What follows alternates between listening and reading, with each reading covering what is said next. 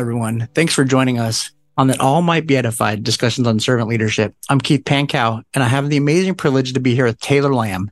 Taylor Lam is a captain in the United States Coast Guard, and he's currently assigned to Sector San Francisco as the sector commander. Captain Lam assumed command of Sector San Francisco in June of 2021. As sector commander, he leads 600 active reserve and civilian Coast Guard members operating three cutters, seven small boat stations, and an, an aid to navigation team, a vessel traffic service, and a marine safety detachment, and more than 1,000 Coast Guard auxiliaries. His area of responsibility spans from the Oregon border to San Luis Obispo County line and much of Nevada, Utah, and parts of Wyoming and includes 2,500 miles of shoreline within the San Francisco Bay and its tributaries. His duties and responsibilities include captain of the port, federal on-scene coordinator, officer in charge of marine inspections, federal maritime security coordinator, and search and rescue mission coordinator. Captain Lam is a native of Riverside, California, and enlisted in the United States Coast Guard in 1996 through the College Student Pre-Commissioning Initiative, or CSPI, and graduated from basic training in Cape May, New Jersey. Upon completion of his undergraduate studies, he graduated from Officer Candidate School 1998 at New, New London, Connecticut. Prior to this assignment, he completed an assignment at a National Security Fellow at the Belfer Center for Science and International Affairs at the Harvard Kennedy School of Government. While in command, he recently completed a one-year executive leadership program at the Naval Postgraduate School Center for Homeland Defense and Security in Monterey, California. He is a 1998 graduate from the University of California, Riverside, earning a Bachelor of Arts in psychology, a 2005 graduate from Boston University with a Master's of Arts program in criminal justice and a 2011 graduate from College of William and Mary's Master's program in public policy. Well, Taylor, so excited to have you on the podcast today. How are you doing today? I'm doing great, Keith, and thank you for this opportunity. I'm really excited to be part of this podcast with you.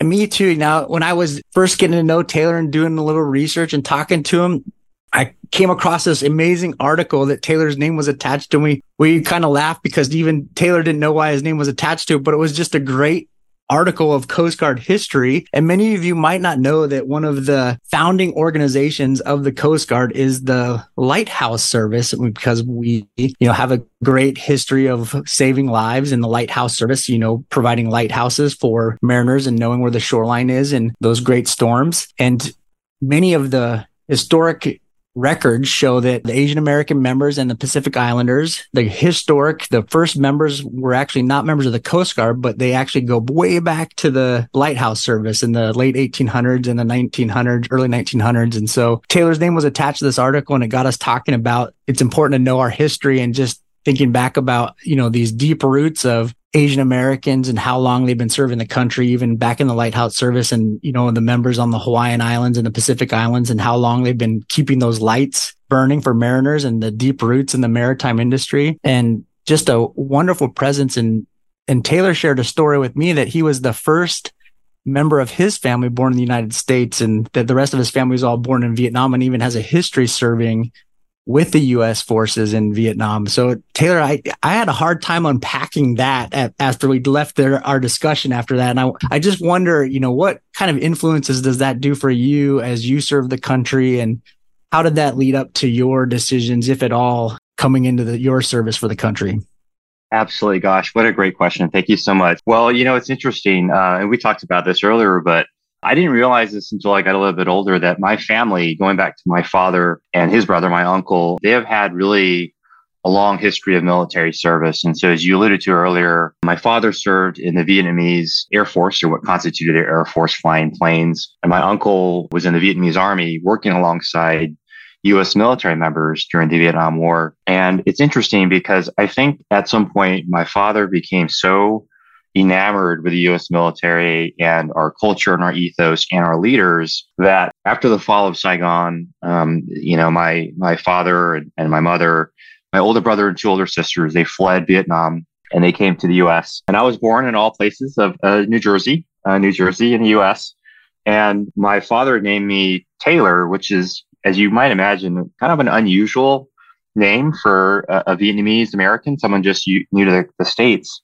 And I learned later in life that he named me after U.S. Army General Maxwell Taylor. And if you do the history there, you'll find that General Taylor was a longtime friend and ally to the Vietnamese people as they fought against communism in that country and during that conflict. So I think going back to my father and uncle's service in the military, working alongside the U.S. And then when we got to the States, as my, my brother got older, he actually joined the U.S. Army and was a, a veteran during the first Desert Storm Gulf War, got out, went to school in the traditional GI Bill, heard about the Coast Guard, talked to me about the Coast Guard. That's probably another topic entirely. But I think to your earlier point, I just have become so proud about learning a about my lineage, uh, my heritage, but also about the amazing um, Asian American Pacific Islanders that have served across the U.S. military and certainly our U.S. Coast Guard over the years. It is really proud to learn about that history for sure.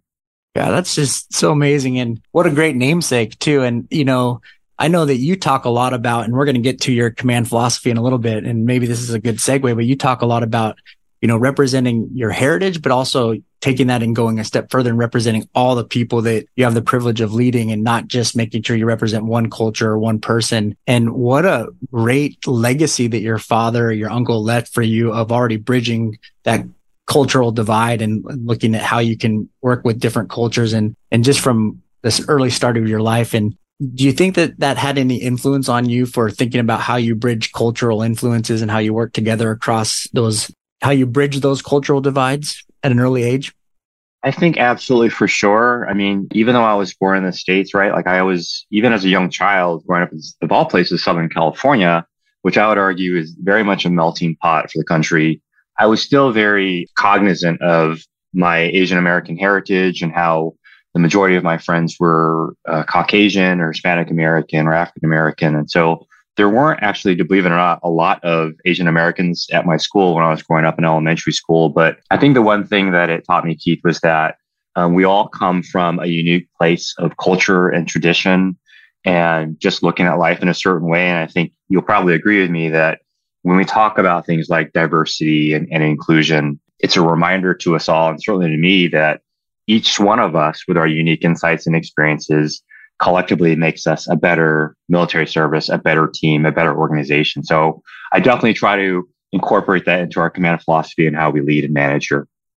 Yeah, yeah, I agree. And I, I recently had the opportunity to listen to the nominated perspective CNO of the Navy, which if she's confirmed will be the first female CNO of the Navy, Admiral Franchetti. And she was talking about just the research on diverse teams and how when we bring diverse teams together and we do it well, they, they just make us better. They, the research bears out. They, you know, we bring, we bring those ideas together and they, they help us realize our blind spots. So I just have really appreciated the way you talk about that, the way that we represent everybody together and we think about that.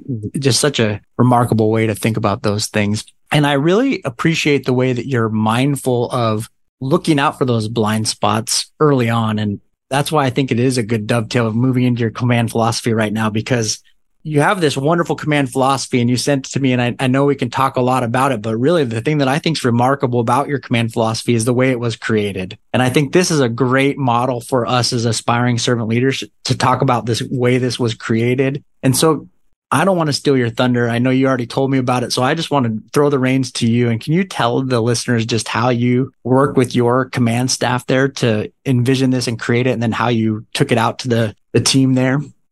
Yeah, I'd be happy to, Keith. So it's interesting, you know, as you know, being a retired Coast Guard officer, you're familiar, no doubt, with the assignment process every year when you get that phone call, when you get those set of orders. And so after I climbed down from the chandelier in my house after I found out where I was coming. The sector San Francisco of all places, just the crown jewel in my in my opinion. And then I found out who our deputy commander uh, was going to be. It's Captain Jordan Baldueza, who I think you've worked with in the past and know, just an amazing leader. You know, Jordan and I have known each other for the last 17, 18 plus years. We've known each other since we were lieutenants and we kind of grew up in a similar community within the Coast Guard. And when we found out who our new command master chief was going to be, we started instantly doing the intelligence research behind the scenes. Who is this person? Where is he coming from? Where is he at? And we found out that he was a long-time aviator, so a lot of rotor wing helicopter time. He was an aviation electronics technician. He was a master chief and he was serving at U.S. Army Sergeant Major's Academy in El Paso, Texas. Jordan at the time was serving at a sector in Houston, Galveston, Texas, and I was physically in Virginia uh, doing my senior service school program completely virtually online. Obviously, COVID was still very much in effect. And as soon as we found out who we were going to be working with as a kind of a senior leadership team together, we instantly started to get on Zoom sessions, funny enough, for monthly coffee sessions. And it was really an opportunity to say, Hey, this is who I am. This is my background. These are my beliefs. How do you feel about leadership? What are your pet peeves?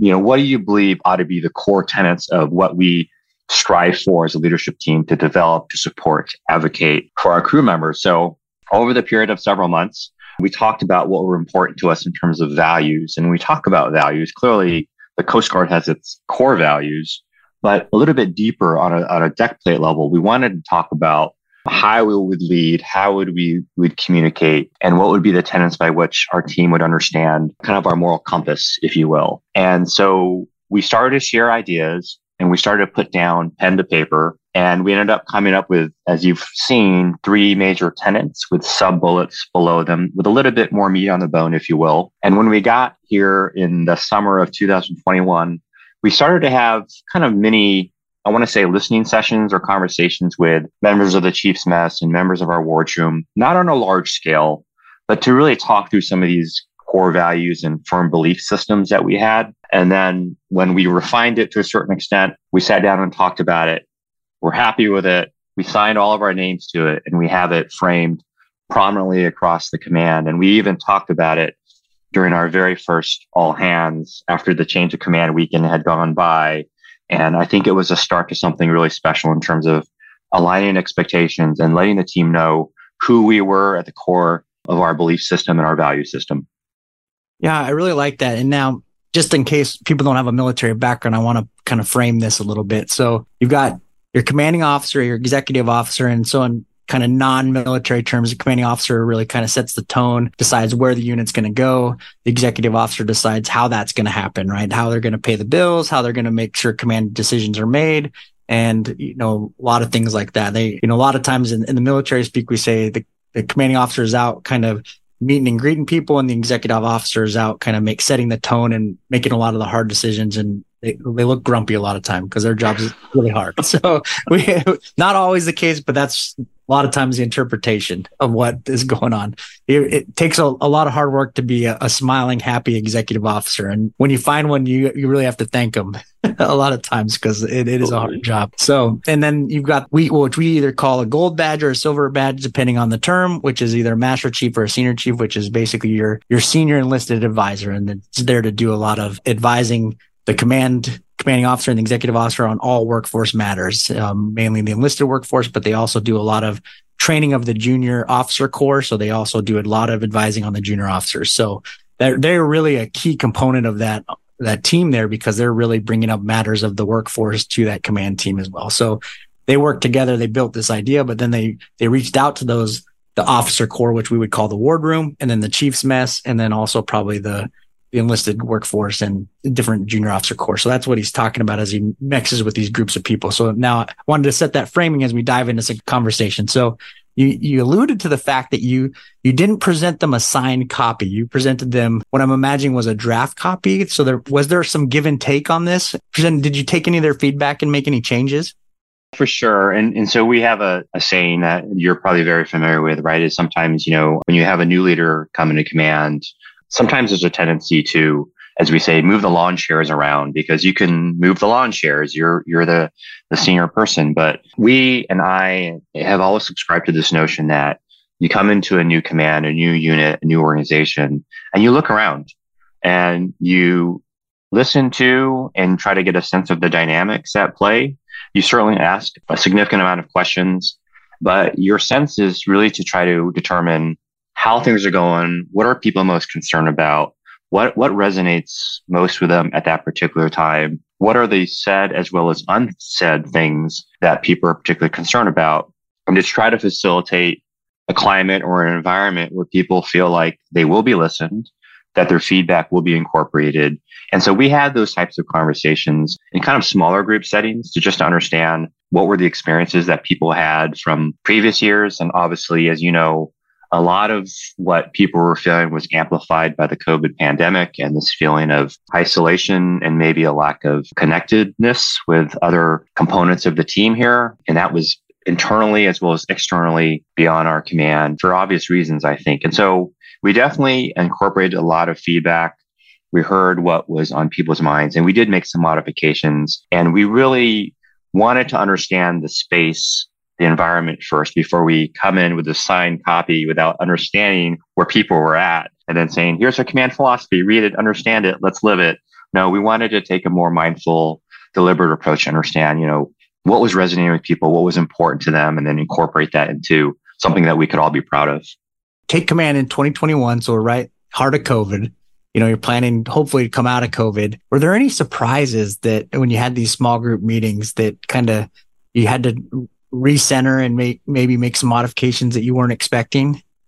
Yeah, so it's a great question. So I think the biggest thing that caught me off guard a little bit was the set in sense of inertia that had been put in place, right? So you hear a lot about bubbles of pods of people or groups that were established so that if one or two people in that group became ill for whatever reason, you didn't negatively impact all these other groups that had to stand a, a, watch or be ready to deploy at a moment's notice or respond to a mission in the maritime domain. And I think that sense of inertia was seen within kind of our lifelines, if you will, within the organization across our different departments and divisions and teams. But I would argue that that sense of inertia was also seen with our local, state, and federal industry partners. As you know, I would say that one of the Coast Guard superpowers is our ability to bring uh, various groups together with sometimes competing equities and interests and goals and objectives, and to try to meet regularly with those folks to make sure that we're all aligned in terms of whatever that be maritime safety, security, environmental protection, emergency management, to make sure that we're all aligned and working towards a common purpose in, in similar fashion. And so I think the biggest thing, Keith, that surprised me was just the overwhelming sense of inertia where people had just grown accustomed to being siloed, if you will, and not getting together in a way where you could exchange ideas and have information flow to make us more integrated and aligned within the port complex and within the region. And so that definitely took some concerted effort to make sure that we got back to that space. Yeah, that's interesting. I I was talking to one of my colleagues that I've done a bunch of research on on my doctorate, and we we brought up this article about the the growing, you know, concern of loneliness in United States, and I think it's a worldwide problem. But COVID exacerbated this. It, it was existing. It was kind of social media and the way we connect and then you sent me over this wonderful YouTube video of Brene Brown, who I love. I listened to her podcast, but she talked about the difference between empathy and sympathy, right? And you sent you sent this over, and and you know, I think we think we understand this difference a lot of times, but we really don't very well, and especially in action, we really that's where we might intuitively, you know, intellectually think what the difference between empathy and sympathy is, but then in action, when we're called upon to go do those things, we really struggle. And the what she closed with is what really stuck with me. More often than not, our words aren't going to solve the problem, but our connection is what people need. And that goes back to everything you're saying that people need that connection. You know, this, this growing phenomenon of loneliness, these pods, this, the inertia that's pushing people down. And, you know, that it's interesting. So I think as you as you've looked at this command ph- philosophy and how you work to bring these small groups together, which I'll tell you in our research that I've done, we found that too often we put people in large groups to convey information and we want one of the reasons why we don't get any feedback is because people are more comfortable sharing feedback in small groups. So kudos to you because you did the right thing to actually get that feedback when our natural response. And this is a good to all you organizations out there that are trying to get feedback or be more servant leader minded. Small groups is the way people feel comfortable. So how do, how did you use this command philosophy or what were some of the things that you observed coming out of this that maybe led to more greater connection in your individuals? Wow, thanks for pointing that out. I think the, the one thing that I would highlight in response to your question, Keith, is, you know, in, in, our command philosophy, we talk about the idea of resilience, right? And so I think it was like the morning after the Friday change of command, literally, when we had the entire team together, our, all of our senior leaders, all of our enlisted members, our officers, our, our civilians. I think we had some of our Coast Guard auxiliary members, which is our, for the, for listeners, that's our all volunteer force that helps out the Coast Guard in so many ways and when I got to the issue or the topic of resilience, I really want to make it clear. I made it very clear, I think, that just kind of stating the obvious that, you know, in my now 27 years of military service, I had never seen the level of stress and overwhelming pressure that our folks had been experiencing and exhibiting as I had over the last couple of years. And you might point to the pandemic, you might point to social media or societal issues or, or partisan politics, whatever you want to point to. And I think it was just maybe it was one of those sigh of release that when we had that conversation that, hey, look, mental health is real, emotional resilience is real. And we need to keep talking about it. And we need to keep breaking down the stigma of, you know, there's an issue when you talk about it or when you seek out a chaplain or a counselor or some type of mental health professional. And I, I will tell you that when you talk about resilience and you talk about wellness, I think that our team has seen through actions and conversations about how important we take it. And so as an example, if I could, we're very fortunate here because we have in the Coast Guard on the West Coast, we have a behavioral health psychiatrist and we have behavioral health technicians. And they have been so instrumental in terms of engaging with our crew at a number of different levels, not just in terms of the different missions that they are in charge of responding to and coordinating, which, as you know, can be sometimes tragic. Sometimes they can be traumatic, especially when you talk about things like search and rescue.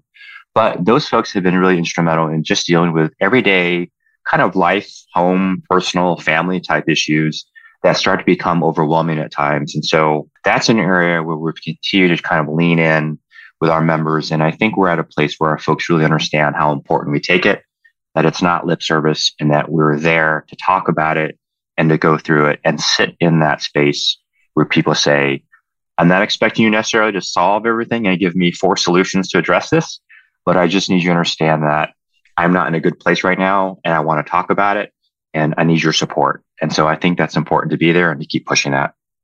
Yeah, I agree. And I think this is a good opportunity to kind of take a pause and issue the challenge for this week's episode and, and to think about that when people come to you with something challenging and, or something that they might want to share with you is to think, how do you respond to that? You know, are you preparing to listen to respond or are you listening to hear?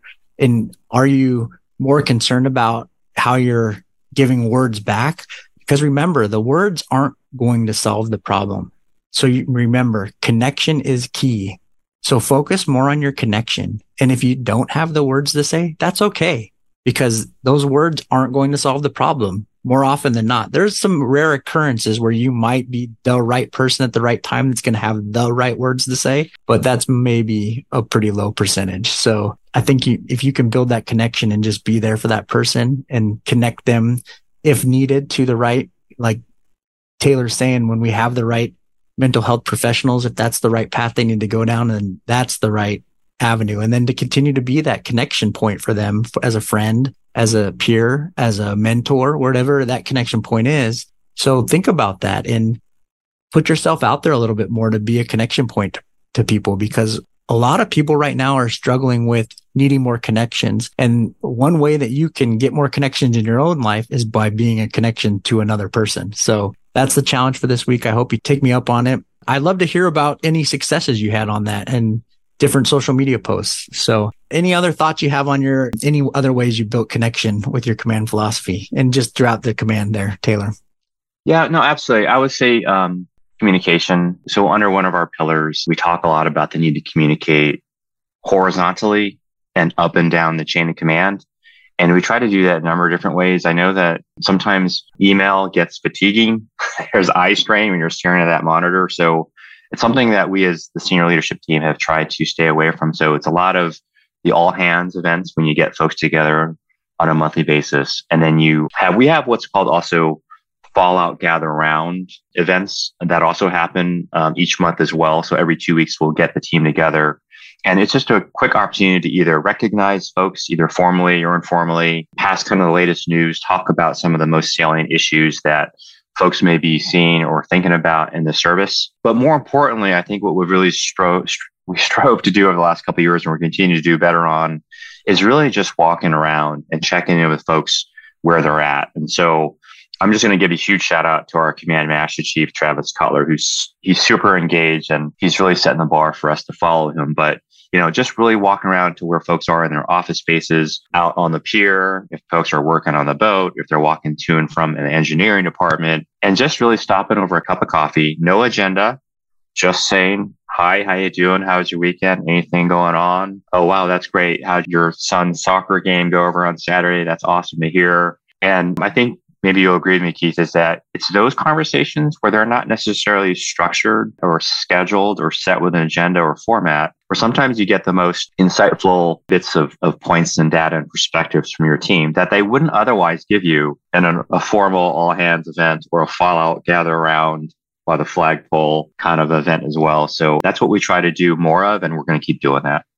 Yeah, I really love that. And I just returned from a conference that Admiral Orr, who was a former guest on this podcast, I got to interact with her again. And she was talking about how that we probably need to commu- over communicate more than we think we're over communicating because too often we're really under communicating, even when we think we're over communicating. And I think that's really true. And when we really look at communicating both vertically and horizontally, a lot of times, especially email communication or whether we have instant messaging, depending on what your organization uses, if it becomes the normal means of communication, there tends to be a formality that creeps into that method of communication when it becomes the norm in your organization. It just happens naturally, no matter what you try to do to limit the formality.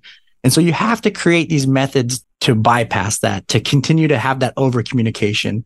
I was just reading an article that talked about how Gen Zers, a lot of them think the thumbs up emoji is passive aggressive. And so, you know, we have to, what do people think is communication? First of all, so are you multi generationally communicating in the right way? You know, a lot of times, you know, on your instant messaging service in your organization, they only allow certain emojis because that's just the way we work. And if one of them is the thumbs up emoji, you might be sending the wrong message because you know, that's what it is.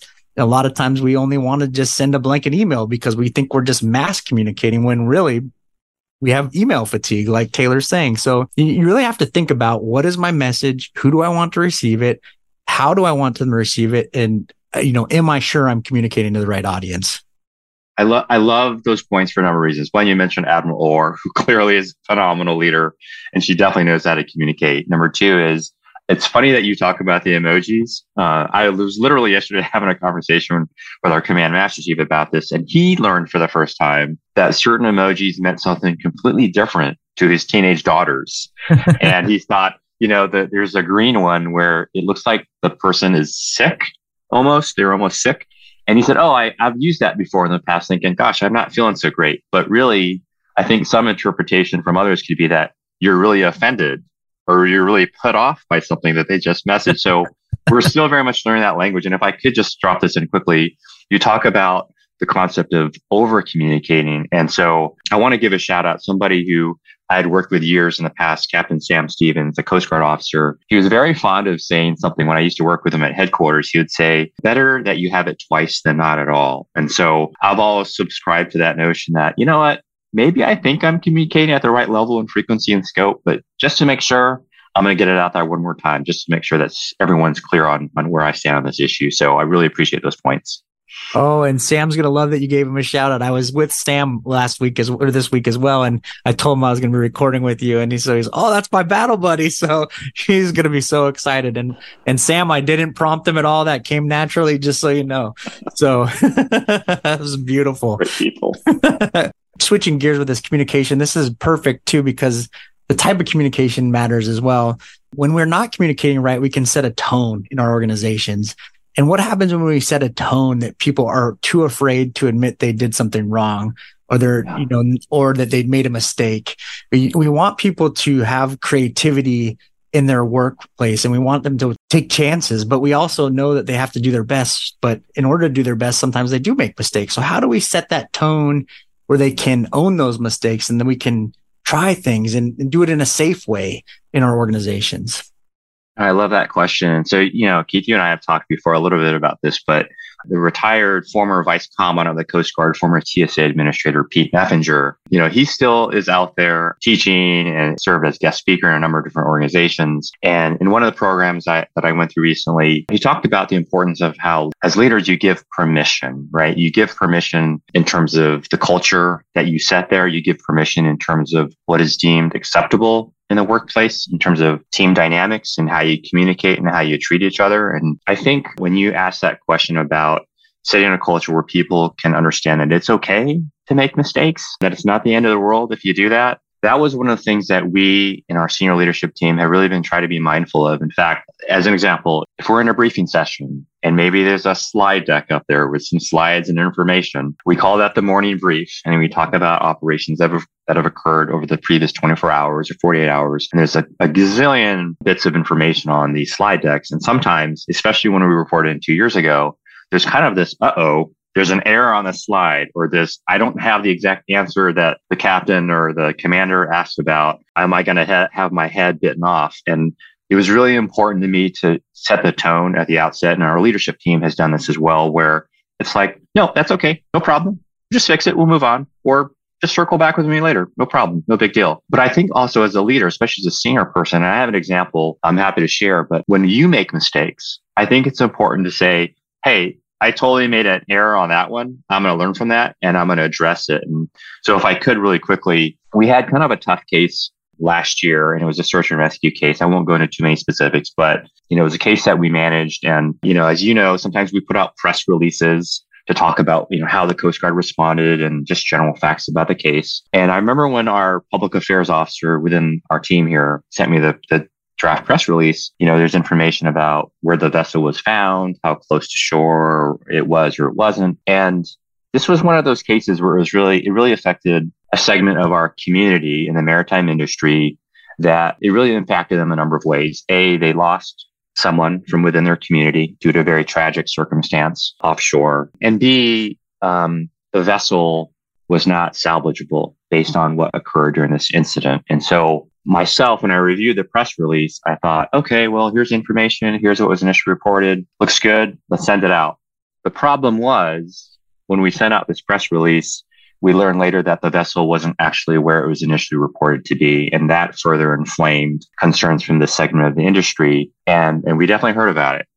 And I will tell you, Keith, that after a discussion with my senior leaders, you know, my supervisors, with my team internally, we said we're going to address that and we're going to correct it and we did. But it actually led us down a road where we said hey we need to really meet with this segment of the community to make sure that we kind of clear the air on this particular case and what happened and, and just so they understood all the facts of what happened because there's lots of different misunderstandings of what actually occurred. And in the process of sitting down and preparing to meet with the community to really mend those issues and address those issues i actually welcomed our team to if you will prepare me for that potential engagement with the community. And so that was an opportunity for them to kind of really ask me some very pointed questions and just to make sure was I really prepared to go into this community engagement and really address this very sensitive issue. And I think in that space, it also allowed my folks, many of them very junior to me, to say, Hey, the captain is willing to let us really poke and prod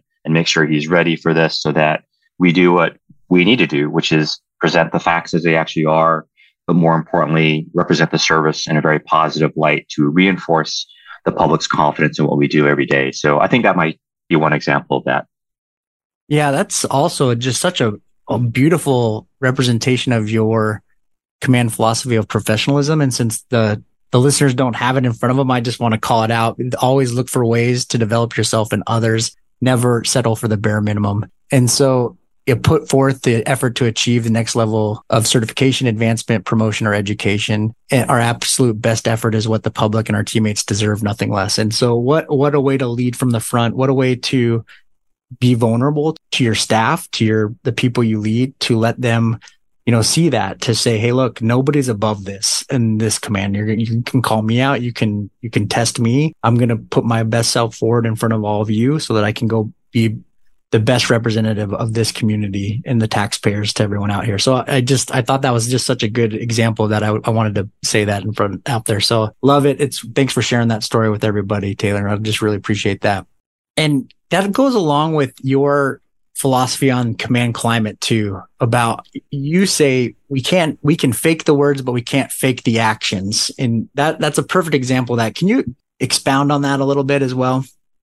Yeah thanks for that question. So I will tell you at this point in my career, one of the things that makes me most proud is cultivating and enhancing and building upon a climate where people know and feel and understand that they're trusted and that they're respected and that they're empowered. And so I think you know from your time in uniform and out of uniform, you know, when you go to any organization, I would argue, and you talk to folks varying levels within their organizational structure, you get a sense, you get a picture of the dynamics at play. And some of it's spoken, but I would argue a lot of it is unspoken. And so, for instance, if you're in a meeting with the boss and mid-level managers and junior folks, I think you get a real sense of how free people feel in terms of being able to use their voice to express an opinion or to make a suggestion or to even disagree with a sense of reasoning and rationale and to understand if disagreements are even welcome within that particular climate. And so I've always been a firm believer that when you go somewhere,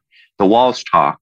If you just stop and listen enough and understand what that space is like. And so I will tell you that is something that we have tried to build upon here where we tell people, I don't have all the answers. And, uh, and newsflash, all the senior leadership, we don't know everything. In fact, there's a lot that we know that we don't know. And the only way we make the best decisions to be mission effective, to make sure that we mitigate risks to our people that I think you agree do oftentimes an inherently dangerous mission day in and day out to serve and protect the American public. You don't get to that location unless you genuinely welcome everyone's input and perspective, which could very well be different from yours. And I think the last thing I'll throw in there just for consideration is a practice, which I'm sure you've seen throughout your career, but it's something that I always continue to do here. So when we're in a mixed meeting with junior folks, senior folks, uh, mid-level folks, when we go around the room to ask for input and, and perspectives and opinions, I'll always start with the most junior person and I heard your podcast with the great Captain LaShawn Hanna, who talked about the need to be intentionally inclusive be for the fear of being unintentionally exclusive. I think he worded it something similar to that. And so I've always been a big proponent of starting with the most junior person first, because you certainly don't want to sway what they might say by starting with the senior folks first as well. I love the way he said that too. And I'm trying to, I was trying to remember exactly how he said it, but I don't want to repeat it because I might mess it up too, but you were close.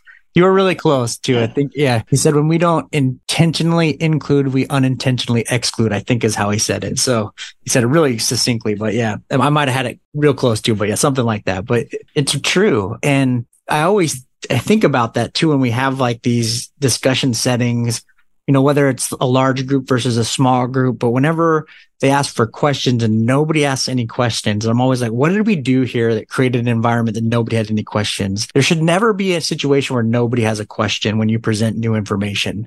That, that just shouldn't exist. And so we, we did something wrong. We presented the information not very well, or we created a climate where people don't feel comfortable. And so I'm always questioning that. What could we have done better? To create an environment where somebody could have felt they could have asked that question. And so I always think that in, in whatever setting I'm in.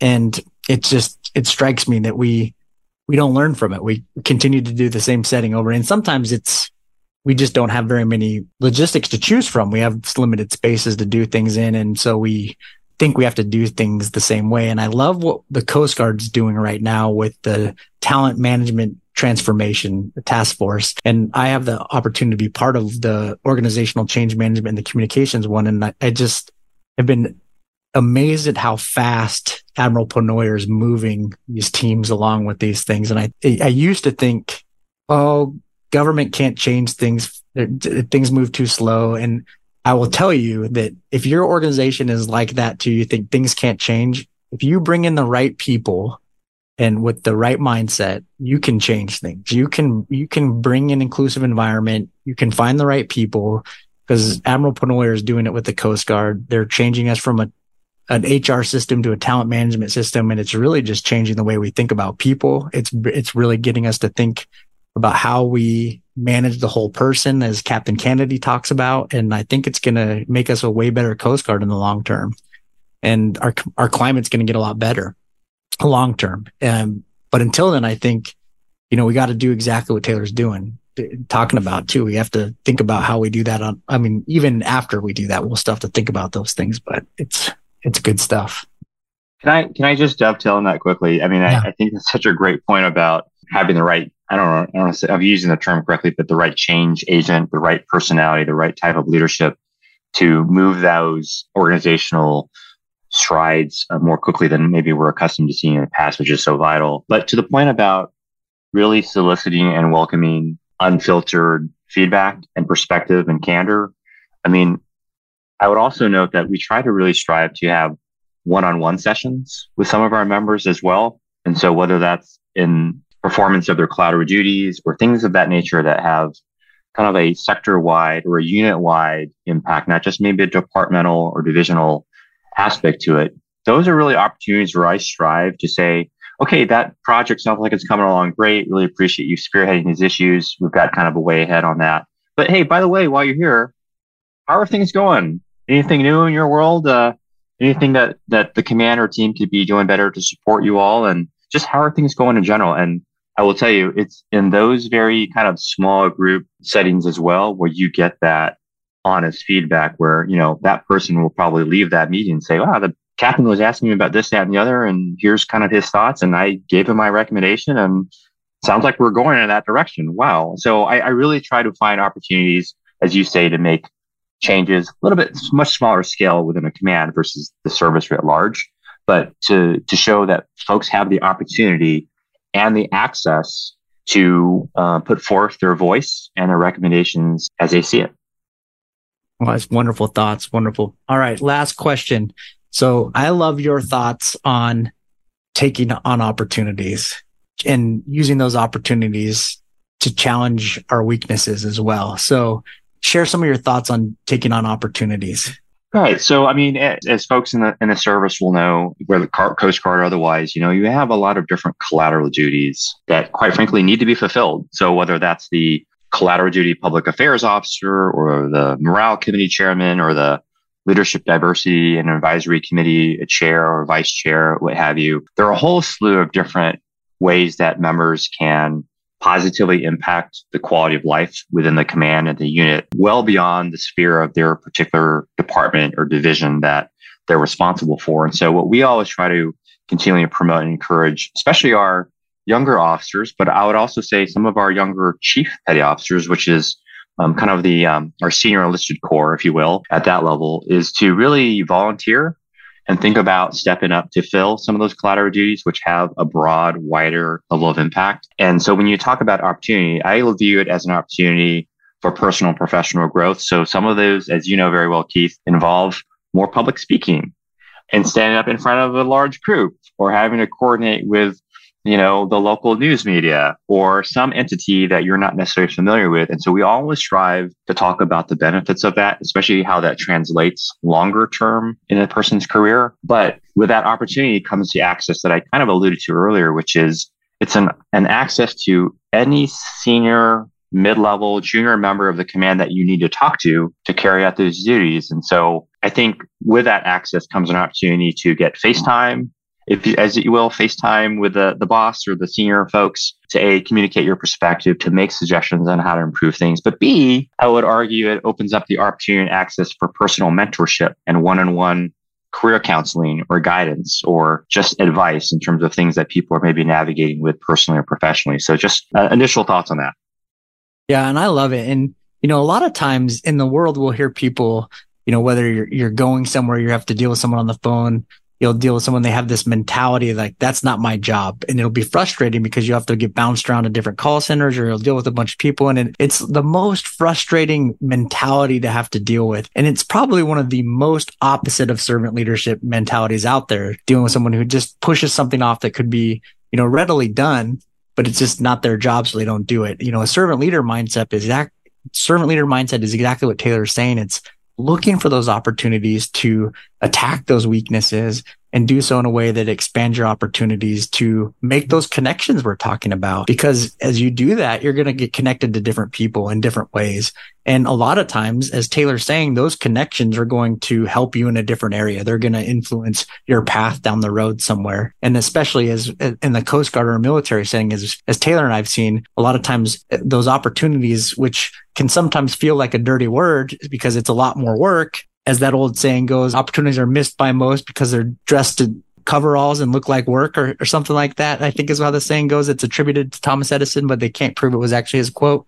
But you know, that's a lot of us, we cringe when we hear, I, ha- I have an opportunity for you. But the reality is, is that opportunity really is that, and it's going to lead to real tangible opportunities in the long run. So I love the way Taylor approaches that and he helps other people find it. And when you have a great leader like Taylor on the other end of that, that is definitely going to lead to real tangible results at the end. Any final thoughts or words of wisdom to wrap us up as we close out today, Taylor?